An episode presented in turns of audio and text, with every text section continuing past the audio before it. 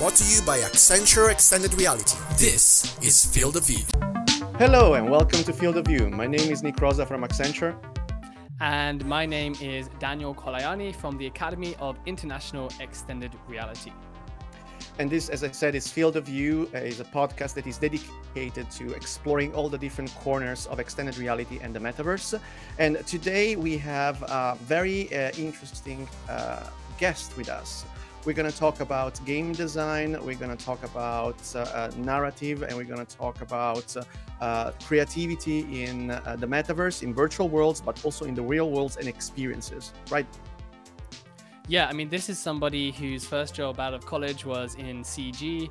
Uh, this is someone uh, who has trained hundreds and hundreds and hundreds of people um, in the art of, I, I guess, like there's there's there's so many different ways of describing it when we were talking about it. But you know, in terms of virtual production, and when we talk about uh, visual effects, and I, I guess how what we'll be talking about a little bit more about in this one as well is about how we bring it to life in, in the real world now um, as well.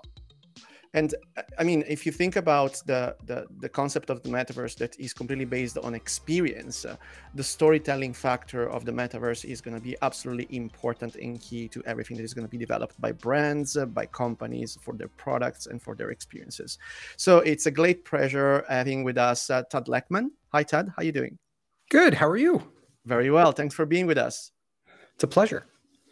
So, uh, Tad, one of the things that we like to do, just to kick things off, is to ask people their superhero origin story.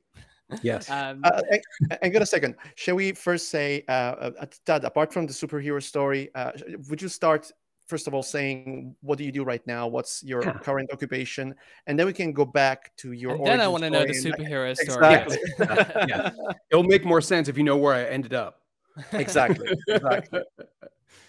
Um, I'm currently a lecturer at University of California in Santa Cruz, uh, up in the redwoods of Northern California. I basically live and work on Endor.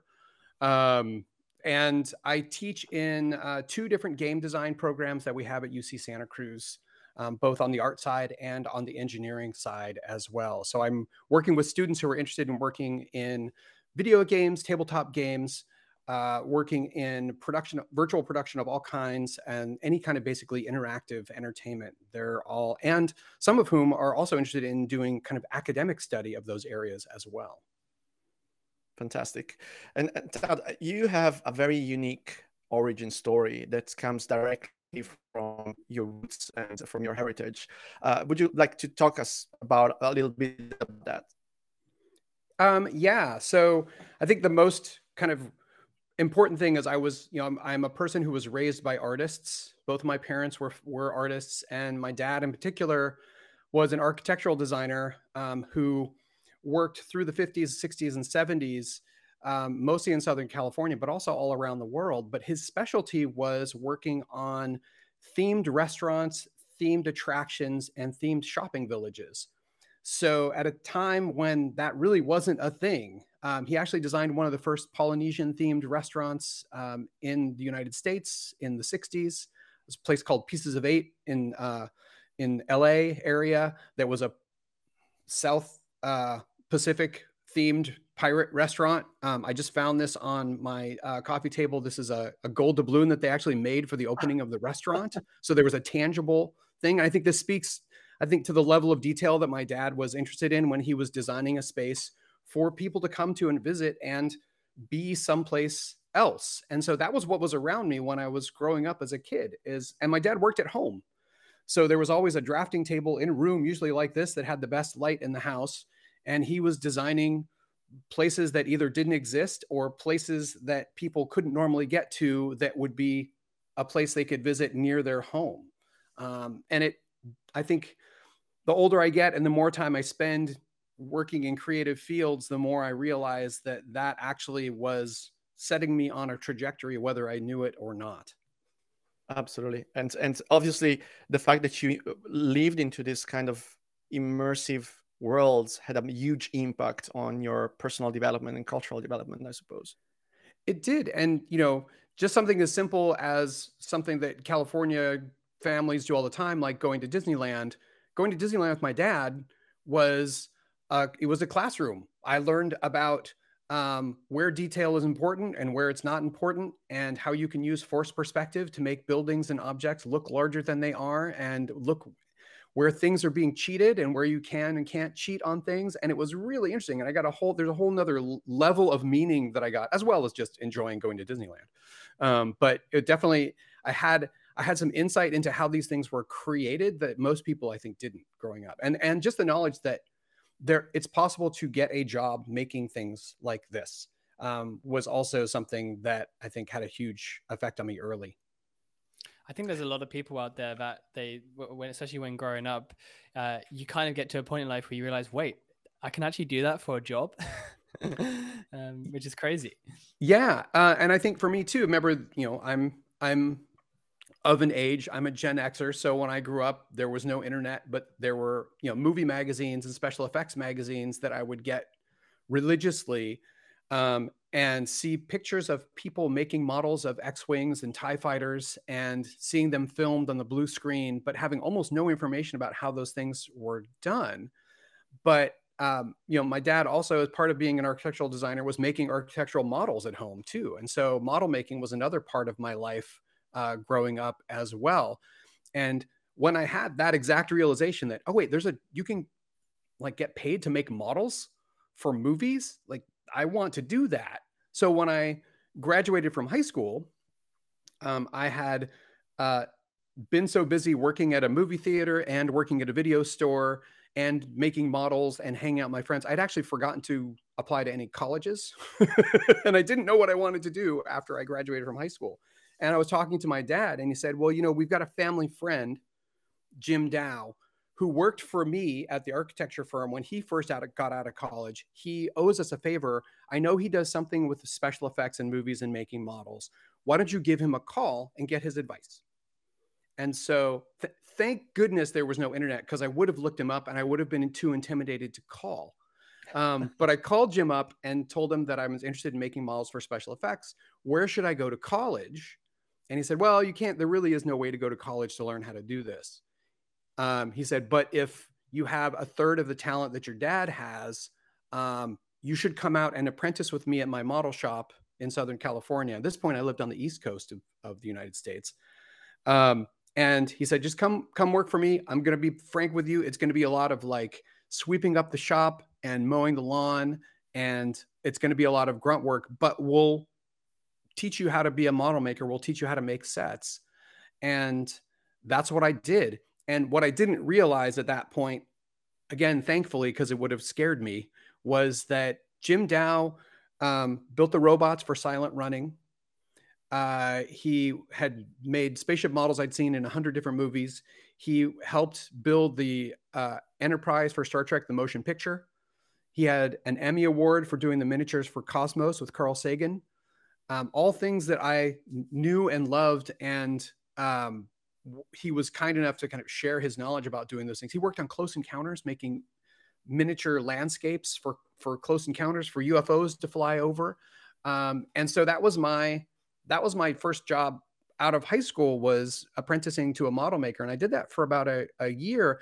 It was also my introduction to learning how to do creative work in an apprenticeship. Um, and I very much had a, kind of a Karate Kid experience also, of like, why am I learning how to uh, replace the decking on a sailboat on the weekend for you? Like, what has this got to do with making movies? And of course I realized it had everything to do with keeping your tools sharp, learning how to do things methodically, paying attention to detail. I was like, oh, okay. I actually was, I was learning things that I will use later. I just didn't know it at the time. Walks on, walks off. Correct. And, and, and Tad, you have been also involved in other interesting things throughout those years. I mean, I'm talking between two, two thousand eight and nineteen ninety-five, mm. that, that that that frame period, uh, yeah. b- before your experience abroad, of course, yes. that we're going to talk about later. So you, you've been involved in many projects around there in Lucasfilm, and you also, you know, be, been peeking on the Lucas uh, Lucasfilm games department, and you were curious to understand what they were doing. So can you tell us a little bit all the projects that you've been working on? Yeah. So I was lucky enough, um, as we mentioned at the at the top of the show, that my first job out of college was working for Industrial Light and Magic, um, and I started in ninety-five. Um, and at that point, it was that kind of the beginning of the real inflection point between practical effects and C G effects. And actually, my first job was doing computer support. I was uh, a Macintosh system administrator. That was my hobby. Computers were my hobby in college. That's how I earned my money in college, was doing tech support on campus. And that, that combined with the fact that I had been a model maker before and I had understood film, uh, got me my job at I L M. And very quickly, um, I moved out of that technical role and into a more creative role and more artistic role, um, helping form a small kind of skunk works group called the Rebel Mac unit that was using off-the-shelf uh, software and Mac hardware to do three D visual effects work, hard surface spaceships and things that were um, well-suited to that kind of technology and that kind of hardware that was a lot less expensive, um, and encouraged artists who were more generalists who could do their own modeling, texturing, animation. And I learned on the job. I had lots of art experience, but I had no three D computer graphics experience. And again, in an apprentice role, I learned from all these uh, you know, pioneers of computer graphics how to take what I knew how to do with plastic and balsa wood and paint and learn how to make C G models that still had to do the same thing. They had to integrate with live action. They had to look like they were, they belonged in a live action movie and not draw attention to themselves, but learn how to do it with new tools that behaved in, in some cases very differently. So um, our first uh, couple of uh, projects that that group worked on, we worked on Star Trek First Contact, and we created uh, C G spaceships, uh, C G version of the Enterprise, that got to share the screen with miniatures, which was also really interesting to kind of make that transition from practical to C G. That was kind of a, another pivot moment. We worked on the Men in Black, the first Men in Black movie. Um, and a lot of, we did a lot of commercials and other stuff as well, but it was a really fertile ground to kind of push the edge, try things. We're, and, you know, I L M, a lot of uh, times you might hear people say that George Lucas considers I L M to be the film school that he runs um, for a whole generation of folks. And it really was. Uh, there was so much experimentation going on, so much sharing of knowledge, and so much, um, you know, so much respect for someone who could come up with a clever solution to a problem um, rather than an expensive solution to a problem. Like, it was a great place to learn about um, how to how to do computer graphics and how to integrate them into uh, other live action. Um, and you've been well, pioneering basically the the whole technology and techniques that right now are used at scale globally in order to do the the whole movie industry and the T V shows that we are seeing right now. Everything that from the Mandalorian to the the Marvel movies is all coming from there, right? It's really true, and it's really satisfying to see some of these things that used to be, you know, like we were looked at often incredulously, like, well, you're going to do what? Like, what? You can't do that with After Effects and Photoshop. Like, you need to get this really expensive proprietary software. It's like, no, we can actually, we can here, look. And you're right. It is the way that production is done now. And I've been lucky enough. I got to kind of help uh, push things forward in two different departments, because after I uh, left the Rebel Mac unit at I L M, I moved to the art department next door. Um, and started working first as a concept artist and as a researcher and as an art director's assistant, but very quickly realized that um, there was this new thing that people were doing called pre-visualization and making three D animatics, um, that there was one artist who, I think the first one I saw, David Dezoritz, was working on the first Mission Impossible movie and was doing a three D version of the Channel Taste chase with the train going through the tunnel and the helicopter with the mo the crudest three D models you've ever seen. But he was helping Brian De Palma work out where the camera was going to be and helping our visual effects teams figure out how they were going to film their miniatures, how the, and but he had the whole sequence kind of roughed in. He had storyboards that he was making into three D scenes, and I got really excited about that. And David, coincidentally, David got the call to go up to start doing previs for the prequels at the ranch, at Skywalker Ranch, with George Lucas and his team, which left a vacancy in the art department for an animatic artist. I said, hey, I know how to use all these tools. I can just, you should just let me do this. and, and they did. And within you know, two years, I went from being the sole previz artist to being the previz supervisor with a team that expanded and contracted. But at some point, we had eleven folks doing um, three D planning for shots and basically making animated storyboards um, in a way that, again, is commonplace today. Like, everybody does that. That's how you figure out, you know, complicated parts of your movie. But it was a new thing. Animatics weren't new. Um, many people have seen like hand-drawn animatics from Empire Strikes Back, planning yep. out the Snow Walkers. Uh, many people have seen the awesome uh, action figure version of the speeder bike chase from Return of the Jedi. That was an animatic used for planning that scene. We were doing this, again, doing the same work that had been done at I L M for years, but using new tools to do it and trying to leverage those tools. So that was another thing that um, I was lucky enough to help kind of pioneer. Um, I do tend to be places where things are starting and helping them get off the ground and helping them get get off the and, ground and made. And, and this also happened in two thousand eight when you moved to Singapore. It did. So, um, and it's another place where things that don't feel like they're connected that I do in my life suddenly come together and become uh, a, an important, like, oh, of course you're going to do that next, Tad. That makes perfect sense. Because I had left I L M to teach full-time at university. Um, as we mentioned, I've been teaching for a long time off and on too. So I have had lots of lots and lots of students come through my classes. And I had been doing that for a few years. And Lucasfilm called me and said, hey, Tad, uh, so you may have heard we have a studio that's opening in Singapore. They're working on the Clone Wars right now, but we want to do more than that. We know that you've been teaching at university. We want to put together an apprenticeship program that will take um, folks straight out of university who may have been studying three D animation um, and may have a basic understanding, but they're not ready to even work on something um, like the Clone Wars. We want to put together uh, basically a little school inside the Singapore studio. Um, you know our culture, you know Lucasfilm, you know I L M, you know how to, and all this stuff works, and you and also you're you know. You're a known quantity. Like, we've worked with you for a long time. Would you consider coming back to run a training department in Singapore, but primarily to set up the Jedi Masters program? Also, it was handy that it had a really cool name. I've also worked in teams that had really cool names before. So the Jedi Masters program was our apprenticeship program.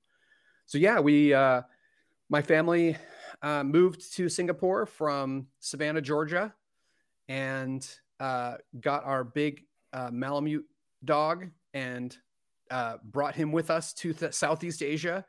And it was a fantastic experience. And again, it was helping set up a brand new studio. Um, the goal was to, to grow the art staff by almost double, um, to start doing two episodes of Clone Wars at a time, and also grow the visual effects team that was there. And there was a LucasArts team there. And you mentioned that my kind of peeking through the curtains at, at, at what was happening at LucasArts. When I worked at I L M, LucasArts, during the heyday of their adventure game um, d- development, was literally right next to I L M. And they were also starting to do their first three D games as well. So X-Wing and Dark Forces were also happening.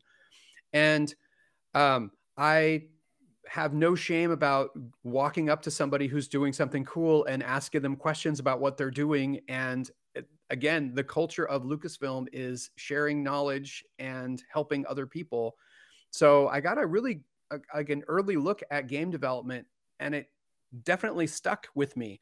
So knowing that the opportunity in Singapore was not only T V animation, which I was also interested in, but also game development was going to be a component of it as well. That was another thing that was really, really interesting to me. And I got the chance to work really closely with um, big chunks of the LucasArts team that was working on things like um, uh, Force Unleashed, Force Unleashed two, but also the team that was making the iPhone version of Monkey Island. So also a callback to the LucasArts games that I really was interested in when I was a young person playing video games. So, and, Tad, I, I mean, it seems that, like, um, you know, you've been, you, you've witnessed and actually been through lots of different points of innovation, right? I mean, you know, you've you've gone from three D, like, sorry, from traditional modeling through to three D modeling.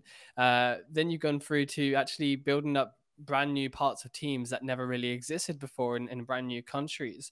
I'm interested to know then, I guess, what were some of the, the most challenging innovations that you had to actually push through or actually had to enable, I mean, d- during that time? Because, yeah, it, it seems pretty interesting.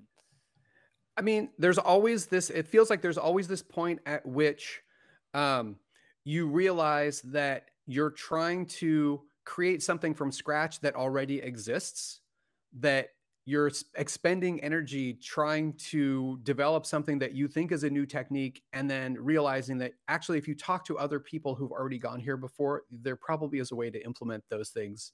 Um, and I think a good example is my experience and lots of other folks' experience um, in the early aughts, moving from visual effects and three D animation for film and for um, for commercials into game development.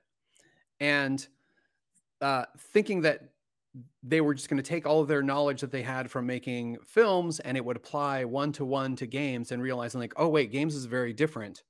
Um, I should probably learn from the people who've been developing games for years about how to te- how to tell interactive stories, um, how to build geometry that will render at thirty to sixty frames a second, not one frame every ten to twenty-four hours in the cases of some of the movies that we were working on at I L M. I think that the record when I left was still the live action one oh one Dalmatians movie. There was a shot that I think had like seventy C G puppies in it that took over twenty-four hours a frame to render. Um, so getting, that, getting, a, oh, go ahead. I was going to say that that didn't even include what we do today with three D rendering, where we have all individual hairs of the, the animal tracked and, and uh, rendered. Yeah, it's um, and I mentioned cheating, um, coming up with clever solutions to things, and and kind of what we sometimes call benevolent cheating in production. Um, I was at I L M for uh, The Perfect Storm, and there's a lot of ocean simulation happening in that movie, but there was no water simulation tool at that point. And so Habib Zargarpur and some of the other artists just used cloth simulation to make the ocean surface, and it worked fine. there was there was basically no liquid simulation going on at all. Um, but I think what we're talking about now is also this other thing that's been following me around, I think, through all the transitions to different different roles and different technologies and different pipelines and different use cases, is this tension between fidelity and efficiency, um, making sure that things look as good as they can, but they still will perform. Obviously, the really important thinking about A R and V R, um, and making sure that you're squeezing all of the performance you can out of the hardware that you have, out of the software that you have, um, to get performance that will deliver even at the baseline, the baseline rec- uh, the baseline requirements for V R are still pretty high. Um, but it's something that I'm used to.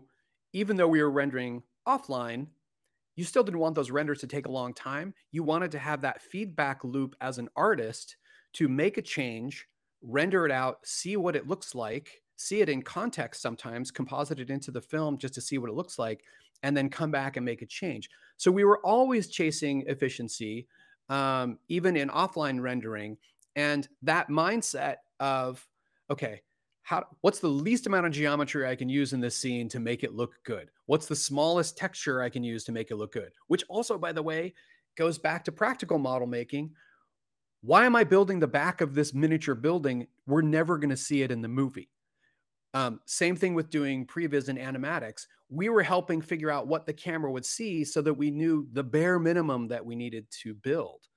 All of these, like, it took me probably three or four steps down this path to realize, like, oh, I keep, we keep having the same problems over and over again. And we keep, um, uh, instead of thinking about it as we're doing the same thing over and over again, it's like, oh no, actually we can get better at this as we apply what we learned from the previous technology, from the previous use case. We can actually um, start further down the road than we might have um, if we hadn't had that prior experience as well.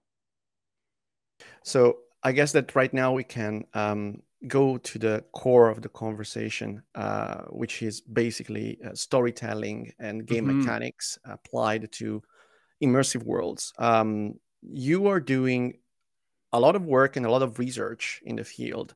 Would you like to take us through, first of all, the kind of activities that you're doing there at the University of Santa Cruz to explore game design, game mechanics, and storytelling in immersive technologies? And then some of the observation from your side of how those are going to be some of the imperatives of, you know, the actual design of the all the metaverse experiences mm-hmm. that's out there are being built right now. Yeah, I work with um, students, like I said, who have a broad range of interests in game development. Um, and also, you know, there's another missing piece of my of my origin story that we haven't discussed, which is the fact that I actually went to U C Santa Cruz as an undergraduate where I got my literature degree.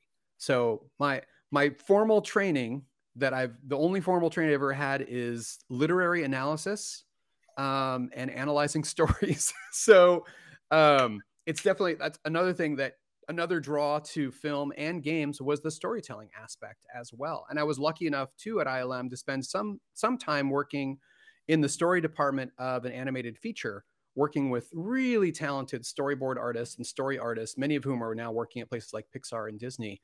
Um, and that is another common thread, Nick, for me, is that storytelling. And, and through things like those LucasArts adventure games, Um, understanding the power of interactive stories and that identification with a character on the screen because you have some control over them um, has been something that's been really interesting to explore with my students. And for me, um, you know, oftentimes I will take on teaching duties in areas that I don't have deep expertise in because I want to learn about it, and teaching it is the best way to learn about it. So I've learned a lot about Uh, interactive storytelling as well. And like you said, it's a great opportunity to do research that I might not otherwise have the time or resources to do. And, um, you know, as, as you know, I'm also spend a lot of time working with uh, playing and, and designing tabletop role-playing games, which is a uh, shared collaborative storytelling exercise, um, which is yet another way to think about storytelling in a non-linear way that is very much related to the ways that we tell stories um, through games and other interactive media. And and you mentioned some of the research that you are doing there at the University of Santa Cruz. Would you like to tell us a little bit some of the most interesting one that you've been running, and uh, some of the top one that's are close to your heart that were super interesting and also obviously close to the kind of topic that we're covering right now, which is immersive? Yeah, well, a lot of the teaching that I do is uh, project-based. So a lot of it is helping students, uh, you know, realize ideas that they have for games and helping them get some hands-on experience making games, um, as well as, um, again, kind of helping them break down why different types of games, why different kinds of interna- interactive narratives, why they work, how to make them work better, but also practical applications for them that they may not have thought about. So a project that uh, you and I actually had the chance to work on last summer was um, taking a group of students who've been learning about game development and the process of making games uh, for a couple of years in our program, are reaching their senior year and are looking again for some more practical ways to apply what they've learned and kind of synthesize everything into real projects. Often we find ourselves in the place of trying to replicate like a real, a quote, real game project for them to work on over the course of a short period of time. And I always am thinking back to learning on the job, my own apprenticeship um, opportunities, and you know the times I've been teaching within a studio and had the advantage of actually having real projects for um, interns to work on, for new artists to work on. And so we, um, I collaborated with, with you and our friend, Bob Gerard, who I worked with at Riot Games, to come up with um, uh, a senior class in which I could work with my students to help them um, work through actual uh, problems in coming up with training and learning uh, materials and experiences in V R, specifically in V R, um, working with stakeholders inside Accenture, working through the training groups to find folks who had training that they needed to make and deliver, um, but needed some help figuring out like how to do that in V R. Was V R even the right tool for that, and how to make the best use of that? And having those students get a real problem to solve, have to interact with a real client, having weekly meetings with stakeholders, showing their progress, doing research, but not research for some assignment that Tad gave them, but research because they have a real thing they need to solve. um, was really, really rewarding. Um, I think not just for the students, it was rewarding for me, and hopefully it was rewarding for our stakeholders um, on the other side as well. Absolutely. And I'd love to do more of that. And and in proportion to your students, I guess that's uh, the kind of students that want to work uh, on topics like, for example, building uh, V R application for consumers and not just for gaming mm-hmm. is uh, is is rising right now because of all this metaverse craze that is happening in terms of, you know, the the buzzword that is going around. Correct. And I think sometimes it's just exposing students to other opportunities they, that they may not have thought about. You know, most of them come in very focused on, I want to work for a triple A studio, or I want to start my own indie studio. Um, but the more guest speakers we have, the more folks we, um, the other kinds of work that we expose them to. And in this case, help them kind of really think deeply about, the more they realize that there are other uses for this super powerful, like it's, it's also something that we have to talk about with our students too. And they're very interested in, which is like, these are behavior modification tools that we're using to make games that there's a downside to in some ways if you're not thinking about it, and talking to our students about kind of ethical behavior as well. Um, but giving them some insight into what a powerful tool this can be for learning, um, for training, for remote collaboration, um, for team building, for getting to know the other people that you're going to work with, especially now. You know, we taught a V R class with these students that was completely remote.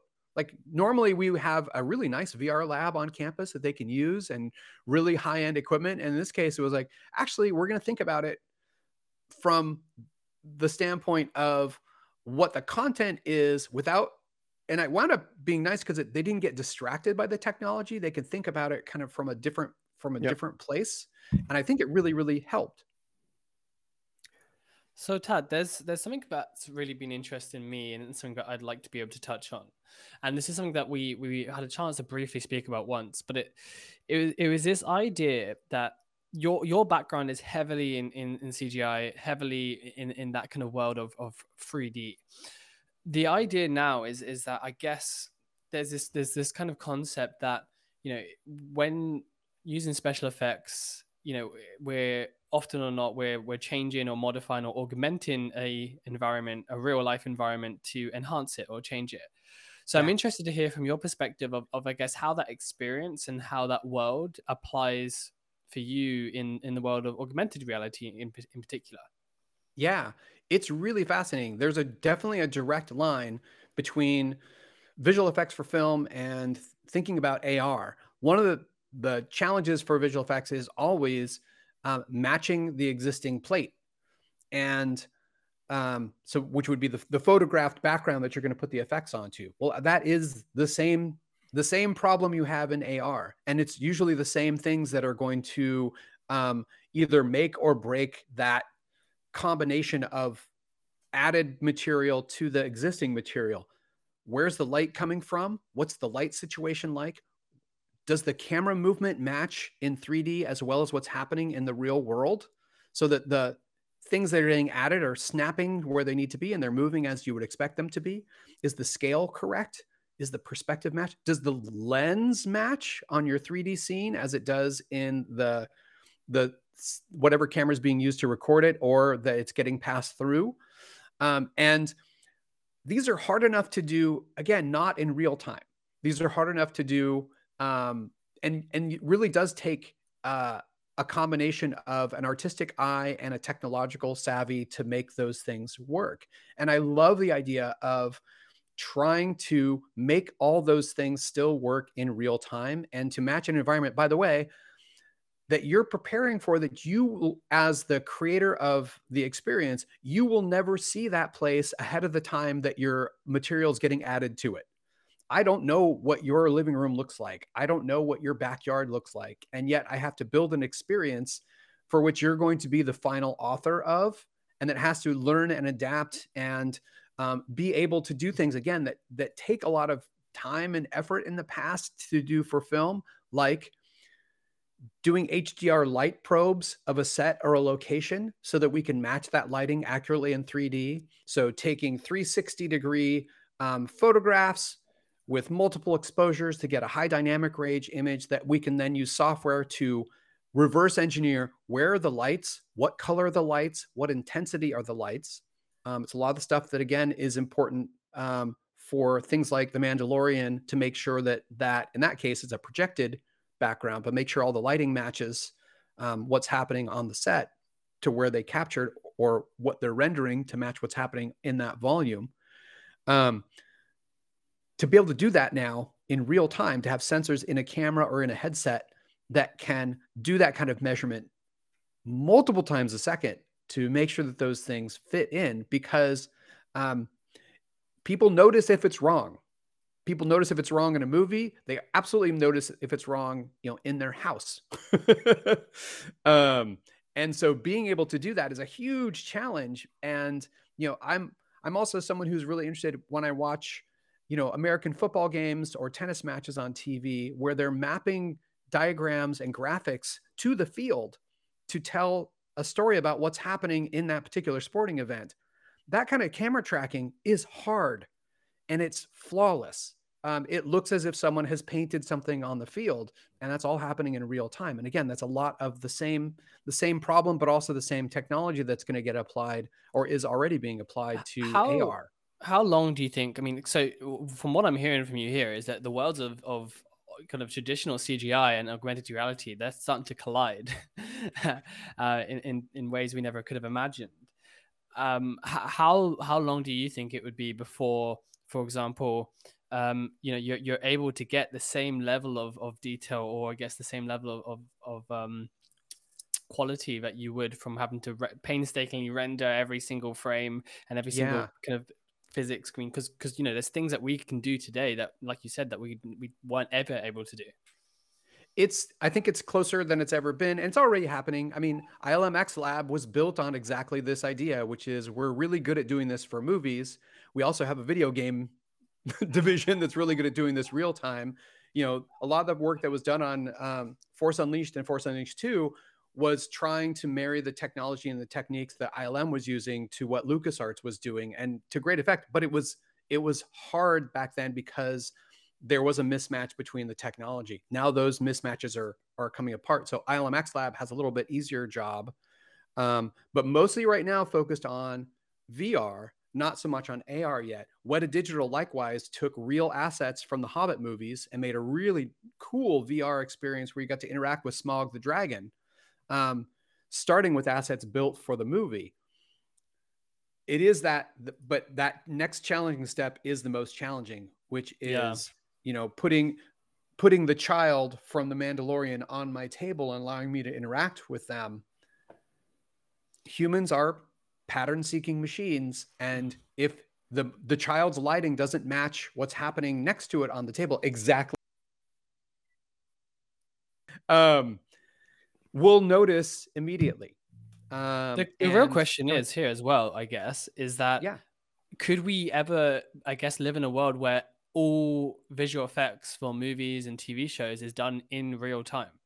Yes, and that's that's also happening right now as well. So big big chunks of the latest Matrix movie were all done um, with Unreal running in real time. Um, and I think, uh, again, speaking as someone who's been a visual effects artist before too, that ability to get that feedback loop when you make a change to something and seeing it, having that turned to zero, having it turned to like, I can move a light and I see it's, I see the effect in real time. Now virtual production is becoming more like real production. Um, it's more like I'm on a set moving a light and I can see through the camera exactly what that change is going to be. Um, what we find in digital production, though, is that the faster and easier it is to make visual effects, the more demands are put on those visual effects by the projects that we're working on. So everything still winds up taking the same amount of time. But... Um, more specifically to your point, I think we'll continue to see that same bleed through of tools and technology um, feeding back on one another from film experiences, from making um, film and, and, and increasingly T V shows, feeding into how games are made um, and V R and A R experiences made. And likewise, continuing to see uh, techniques, tools, and uh, the ways that we can think about problems from games feeding back into um, kind of traditional linear narratives as well. And uh, Tad, I, I just wanted to uh, ask you some question about the, the, the, the go back to the you know the conversation about storytelling and, yeah. and leaving a little bit the world of special effects aside. Yeah. Um, there are some conversations right now about the fact that the metaverse obviously needs to be filled with people, but mm-hmm. obviously you need to get those people to arrive, and you need to allow uh, the, the awareness of the metaverse worlds uh, to to to be high enough to get enough people to fill the room, right? But nobody wants to be in an empty room. Okay. Right. So uh, uh, there are some conversations and there are a lot of discussions about the uh, the fact that most of those properties will probably require very soon to have non-playing characters to mm. be there in order to allow the users to feel in a, a, a, a room that is not empty. And uh, uh, the role of the narrative and the, the scripts and the conversations and the dialogues that obviously these kind of chatbots will need to have with, with, with, with users that will arrive at the metaverse will have to be high enough and good enough and complex enough in order to allow an, a natural interaction and the feeling of presence, uh, even if, you know, you, you kind of know and perceive that you're talking with a, a virtual character, but at the end of the yeah. day, you feel engaged. Yeah. What are the, from your point of view, the kind of uh, uh, you know uh, North Star that these people that are designing those experiences should follow in terms of narrative and in terms of mechanics of interaction for this this kind of worlds? Um, I think it's again. I think it's interesting that that the model that we might want to think about and follow um, is again something that already exists that we're that isn't technological at all, which is things like we see. Um, in experiences like the Star Wars experience at Disneyland that have actors, that have live actors. Um, I was also a big fan of the Star Trek experience that used to be in Las Vegas that employed lots of actors dressed up as Starfleet officers and Klingons. And it was a real interactive experience because you could ask them anything and they would be able to respond. They probably had a nice list of pre-scripted responses that they could draw from, but because it was a human being, they could immediately adjust what their performance was and what their conversation was with you based on what's happening around.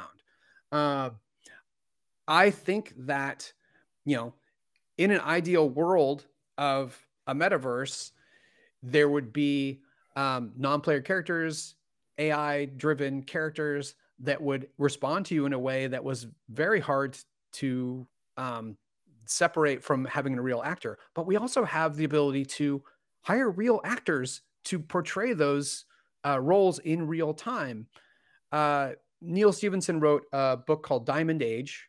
Uh, yep. Neal Stephenson's the person who coined the phrase metaverse. Yep. And in Diamond Age, um, he imagines an entire class of actors who do nothing but do interactive acting yep. um, from their homes um, with motion capture rigs. Um, because they can do things that A I is just never going to be able to do. And I think some combination of very clever, very um, probably machine learning trained uh, A I characters and some real time, real actors uh, at the same time, kind of filling in the gaps, I think will be imperative. And obviously interacting with other users slash players um, who are taking on those roles as part of their enjoyment of the experience, um, is another way to kind of, uh, scale that a little bit. Um, and it's now, now we're getting very close to talking about role-playing games and tabletop role-playing games like Dungeons and Dragons, because that's exactly the experience. Um, you're, you're creating a story with other friends who are portraying roles in real time. Sometimes you're discovering the story and the characters together. Um, with a loose framework of where you're going, but really taking taking the problem of game design, which is you have no control over what the player does with it at the end of the day, taking that to the extreme of like, oh, also you may not be the complete author of this world that it's taking place in and the narrative that they're experiencing. Um, and one, I, I saw a similar framework by a company uh, called Lila, that is a real-time multi-user adventure network mm-hmm. that allows the uberization of the non-playing characters for actors. And and funny enough, the platform has basically been launched in the middle of the pandemic in twenty twenty. Oh wow! When when the the the, the theaters and obviously the, the the movie sets were were closed because of the pandemic. Yeah. So it's called uh, L I L A, Lila. Uh, I think it is a Spanish platform. Mm-hmm. I, I, I don't remember exactly, but uh, I mean, what you're saying makes total sense, and, and could really allow a lot of people to to to. To, to perform and to, you know, earn a living and creating this kind of uh, yeah uh, the, the, the, the supply and demand uh, economy of of uh, non-playing characters in in the metaverse. I yeah, I think it's a really um, it's a great opportunity for lots of people, but also the bonus is, you know, based on the quality of actors. By the way, we have now trained a whole generation of people to be performers on camera and to interact with people in real time while streaming. So we've been training folks to do something basically like this. Um, it reminds me, you just remind me too of an experience I had, speaking of Disneyland. One of the greatest pieces of interaction with a with a synthetic character I've ever seen was, there's a section, I don't know if it's still there at Disneyland, where there's a projection of the sea turtle Crush from Finding Nemo. And it's a real-time animated C G character that's as if he's in a tank in front of you. And there's a small audience of people, and there's an actor in the other part of the room with a camera, and they're in real time puppeteering that turtle, and it is interacting. And to watch kids and adults, when this turtle comes up to the glass and says, "Oh, I really like your sunglasses. Where did you get that? Um, oh, I see you're a fan of, you know, insert sports team name."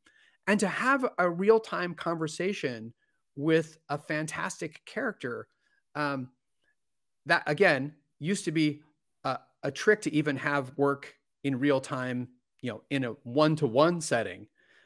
That's not hard to do now remotely. And and I suppose that allows also the suspension of the, uh, the of this uh, belief, uh, yeah. sorry, uh, of of the you know the, the reality plane and and uh, and and the creation of this magic of talking with a, a, a fictional character. Because when you are, for example, in live action situation like the Star Wars Land or even the mm-hmm. Secret Cinema, because it, it's basically the similar kind of mechanics. Yeah, uh, you have actors, and sometimes you can be embarrassed because obviously there's an actor instead with a, a virtual avatars in, a, a virtual avatar in between. You don't have that kind of social awkwardness of talking with somebody in real life that you know that is performing. That's right. Because that somebody actually could be a completely synthetic character that you don't know that is performing or not, but obviously is is is uh, puppeteered by somebody else that is in real life.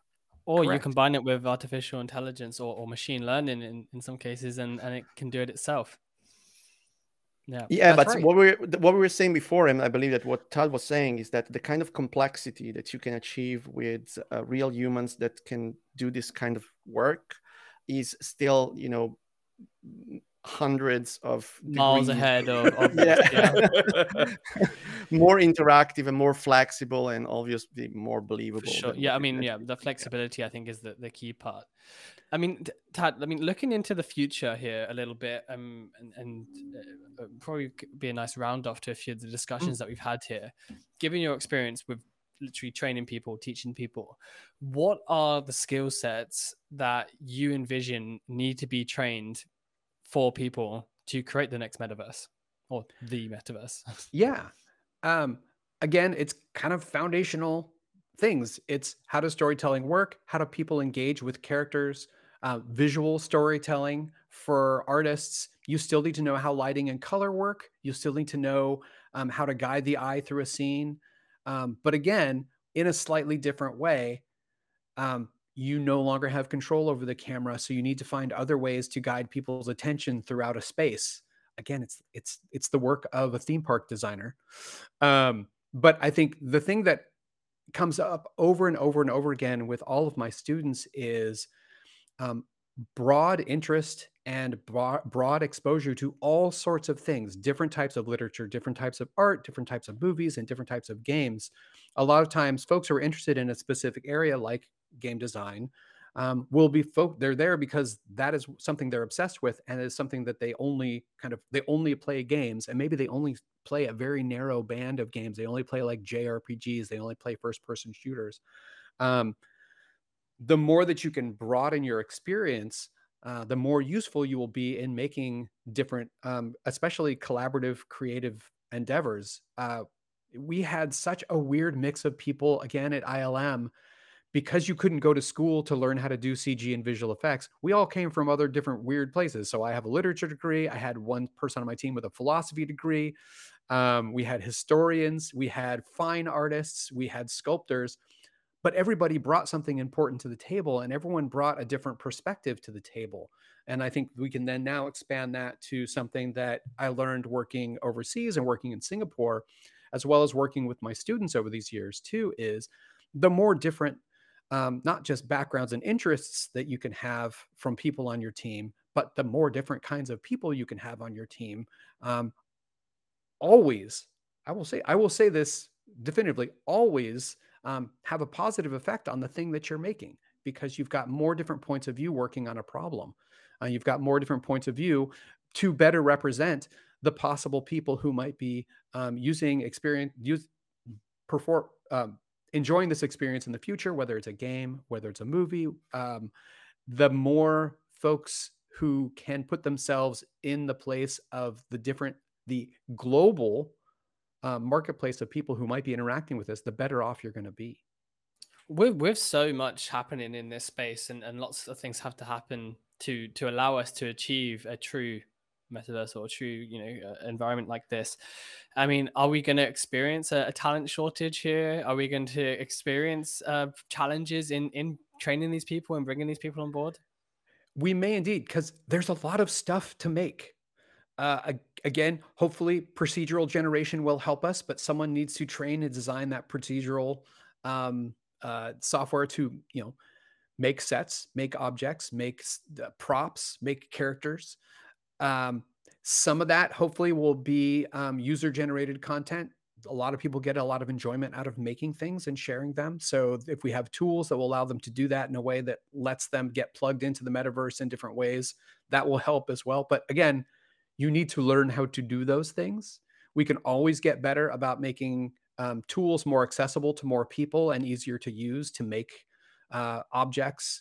I think one of the one of the side benefits of V R has been uh, a whole exploration of uh, art creation tools in V R that actually are, um, for some people, a much easier way for them to make things, to sculpt in three D by actually doing it in a headset. Um, but there, there may well be a shortage of folks in different areas to help populate all of these spaces. It's hard enough to get people to make environments and characters and assets for all just the triple A games that need to get made. yeah, Any, I mean, like, this is... This is super interesting to us because, like, even like us, I mean, we're working and partnering with uh, theaters, for example, and, you know, designing uh, programs that would actually help traditional uh, playwriters utilize X R and, and the technology there and, and understand how their skill set actually combines with these other areas as well, which is really interesting. Yeah, no, I think that, and there's lots of, like, theaters are a really great example of another area that has unexpected crossovers, especially with uh, interactive V R and A R. They know how to light things so they're pleasing in the real world. Uh, they know how to design sets so that they look good from a distance. Um, and they're also, theatrical designers are very good at efficiency. They know how much makeup is needed for, for what kind of characters and what to exaggerate and what not to exaggerate. The exact same skills as someone trying to design a character that's going to be the size of a quarter on your screen in League of Legends. It's the same as someone designing a costume for a theater that you might see at the size of a quarter um, from your vantage point. So I think there's lots of crossover like that. And that's probably a good opportunity to not just leverage those folks directly from other areas in the arts and technology, but have them help train the next generation as well to, again, synthesize solutions that we've already come up with from other art forms and help get us one step further ahead quicker by using the experience that they have and combining it with the new things that we're learning how to do along the way. I wanted to ask you something that is related to the kind of uh, um, interaction that consumers will have with brands uh, in uh, metaverse experiences, uh, especially the ones that are related to, uh, you know, theatrical experiences or, you know, experiential branded experiences. Uh, the, the, the, the user will not go anymore to a virtual store or virtual shop just to buy an item. Those user will go there in order to l- leave a certain emotion and mm-hmm. eventually leave the, the the the brand values in real life, uh, and, and and and and come away with something that is much more than just a single digital product or uh, an N F T linked to a real life product. Um, what are the piece of advice that you can give eventually to companies and brands that would like to build something like that to create memorable experiences? I think um, the main thing to remember is don't reproduce things that already exist in the real world. Like if you're going to make a virtual Disney store, don't make it look just like the Disney store that's at the mall ten miles from my house. Take advantage of the ability to ha- make what would normally be a boring experience into something interesting and immersive. Um, again, back to the Star Trek experience, that that ride slash experience dropped you off at Quark's Bar, which is was a complete reproduction of Quark's Bar from Deep Space Nine, with Klingons walking around with themed drinks. That was so much fun. Um, and it was an experience that the group I was with, we took memories as well as artifacts away with us. Um, and I think that's the the potential as well for um, cr- introducing people to your brand and what your brand looks like in this new place, where we can do more than we could in a physical place. Or, um, you know, you may not have the opportunity to go to a highly produced version of uh, actual location that we've built around our brand, but it's only in Tokyo, it's only in New York. But, oh, wait, you can get a taste of that. Oh, plus we can do these other things that we can't do in the real place in Tokyo. So I think it's don't ever, don't, you know, it's, it's, uh, uh, I don't think it's still called skeuomorphism. Yeah, correct. Uh, reproducing metaphors in a digital space that exists in the real world, like file folders and a garbage can, um, just to help people get over that transition. I don't think we need that step for A R and V R. Um, I think you can go, you can go straight to like, oh, I'm I'm riding a dragon to this place, instead of like, no, you're going to get on a tram and go from point A to point B. Like, I think people are ready for um, a little bit more interesting uh, use of the possibility space. Fantastic. Tad, I think that we um, are on top of the hour. Thank you so much for being with us. Oh, this has pleasure. been so, in, so insightful. We didn't have a chance to talk about your role-playing and Dungeons and Dragons and tabletop yep. fashion. I mean, maybe we, we should record another episode for a the whole for other the next thread season. Of storytelling. I would love to, because I think it's it's relevant and it's certainly having a moment right now. And I think part of it is this hunger for storytelling, but also hunger for kind of participating in storytelling as well. Mm. Would you like to give your social, um, I don't know, Twitter or LinkedIn and so on, so people maybe that wants to follow you can can find you on the internet? Yeah, um, if you, yeah, if you're interested in this stuff, follow me on Twitter, because I repost and post things often around these same areas of discussion. It's just my like my name, Tad Leckman, at Tad Leckman on uh, Twitter. I'm very boring. I'm basically Tad Leckman everywhere. um, and I'm easy enough to find on LinkedIn as well.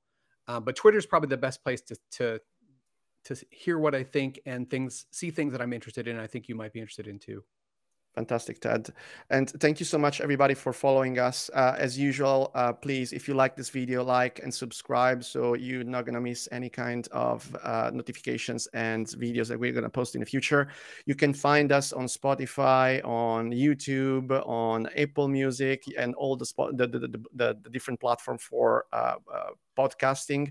And uh, uh, Dan, anything that else that you wanted to add to this podcast, this episode? I was just going to say, I think every single episode that I I participate in here, I learn something new. um, and, you know, I, I really hope that those listening, those watching also uh, find have a chance to learn something new. So if you did learn something new, make sure to to tweet us, tweet Tad, tweet, you know, let us know about it. And also Please. Let us know who you want us to talk to and speak to. uh, you know, because this this is all about the industry. This is all about you and the journey that people have within uh, th- this space. Um, so, you know, that's that's a big part of it for me. So if you want to be part of this podcast and you want to be the next guest that we're going to interview, just get in touch and we'll keep in touch with you. Great. Well, thank you very much for watching, and we'll see you next time. Thank you. Bye. Bye. Through accessible insights, a solid network of support, and recognizing truly outstanding achievements near or far. Big or small, we're in this together. A I X R.